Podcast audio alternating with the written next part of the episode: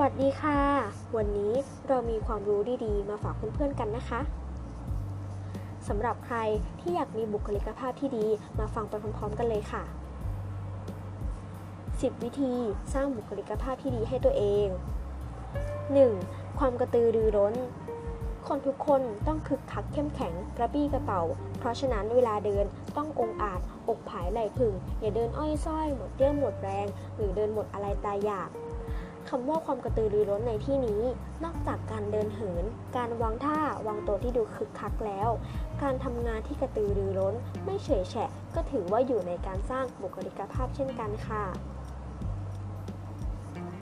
2. ความมีชีวิตชีวา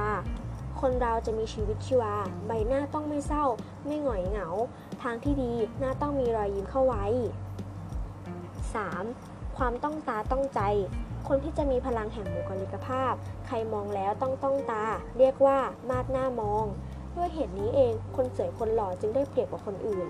เพราะจะมีเสน่ห์แห่งใบหน้าและเลือนกาย ที่ทำให้ต้องชะงักงานตะดึงแล และหญิงคอยชะแงะมองหา อย่างไรก็ตาม คนที่ไม่สวยก็อาจจะต้องตาต้องใจได้ ถ้าแต่งตัวดี มีความทันสมัย วางท่าวางทางดี คนก็เหลียวมองได้เช่นกัน 4. ความมีรสนิยมเหมาะสม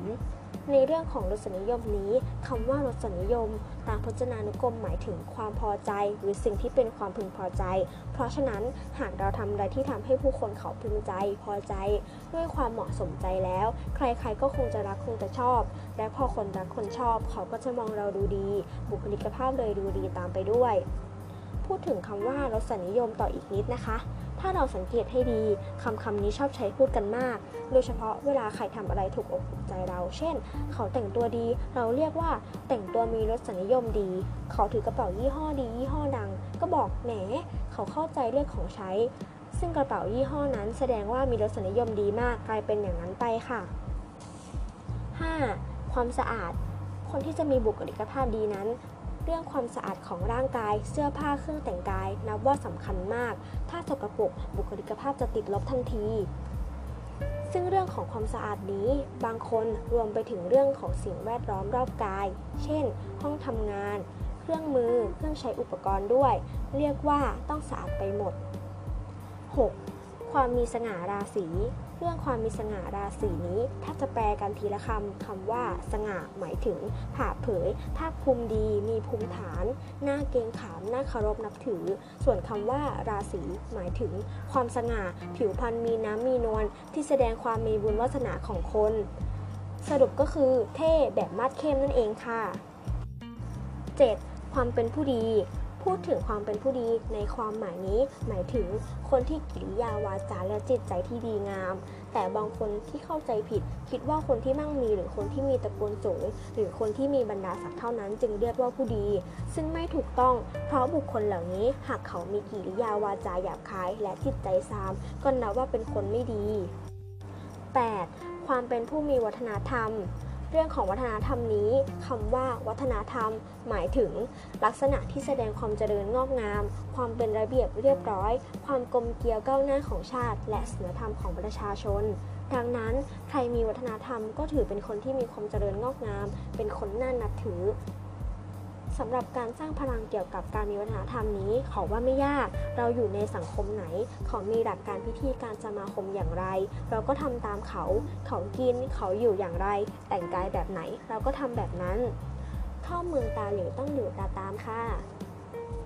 9. ความเป็นผู้นำการสร้างพลังแห่งบุคลิกภาพในข้อนี้ก็คือ การสร้างภาวะผู้นำซึ่งภาวะผู้นำเป็นอย่างไร นับว่าเป็นเรื่องพูดยาว แต่อย่างไรก็ตาม ใครอยากมีภาวะผู้นำขอให้นึกว่าผู้นำคือผู้ที่อาสาแก้ปัญหาให้คนอื่น และผู้นำคือผู้เสียสละ 10. ความเป็นมิตรไมตรี คนที่จะมีบุคลิกภาพผู้นำนั้น ต้องพยายามทำตัวให้ใครเห็นใครก็รัก คนทักคนชม กว้างขวางในวงสังคมและประชาชนนิยมกันทั่วไป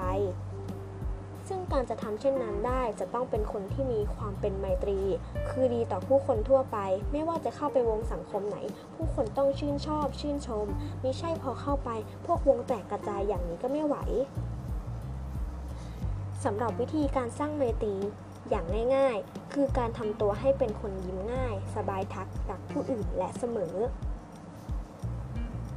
บุคลิกภาพมีความสำคัญต่อผู้คนอย่างมาก เพราะอย่างที่บอกบุคลิกภาพจะเป็นสิ่งแรกที่คนภายนอกมองเห็น จะคาดเดาว่าเราเป็นคนอย่างไร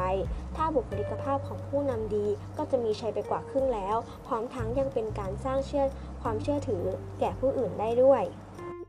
จบไปแล้วนะคะสำหรับวิธีสร้างบุคลิกภาพที่ดีให้ตัวเอง หวังว่าเพื่อนๆ คงได้ความรู้นำไปปรับใช้ในชีวิตประจำวันไม่มากก็น้อยสำหรับวันนี้ต้องขอตัวลาไปก่อน ขอบคุณและสวัสดีค่ะ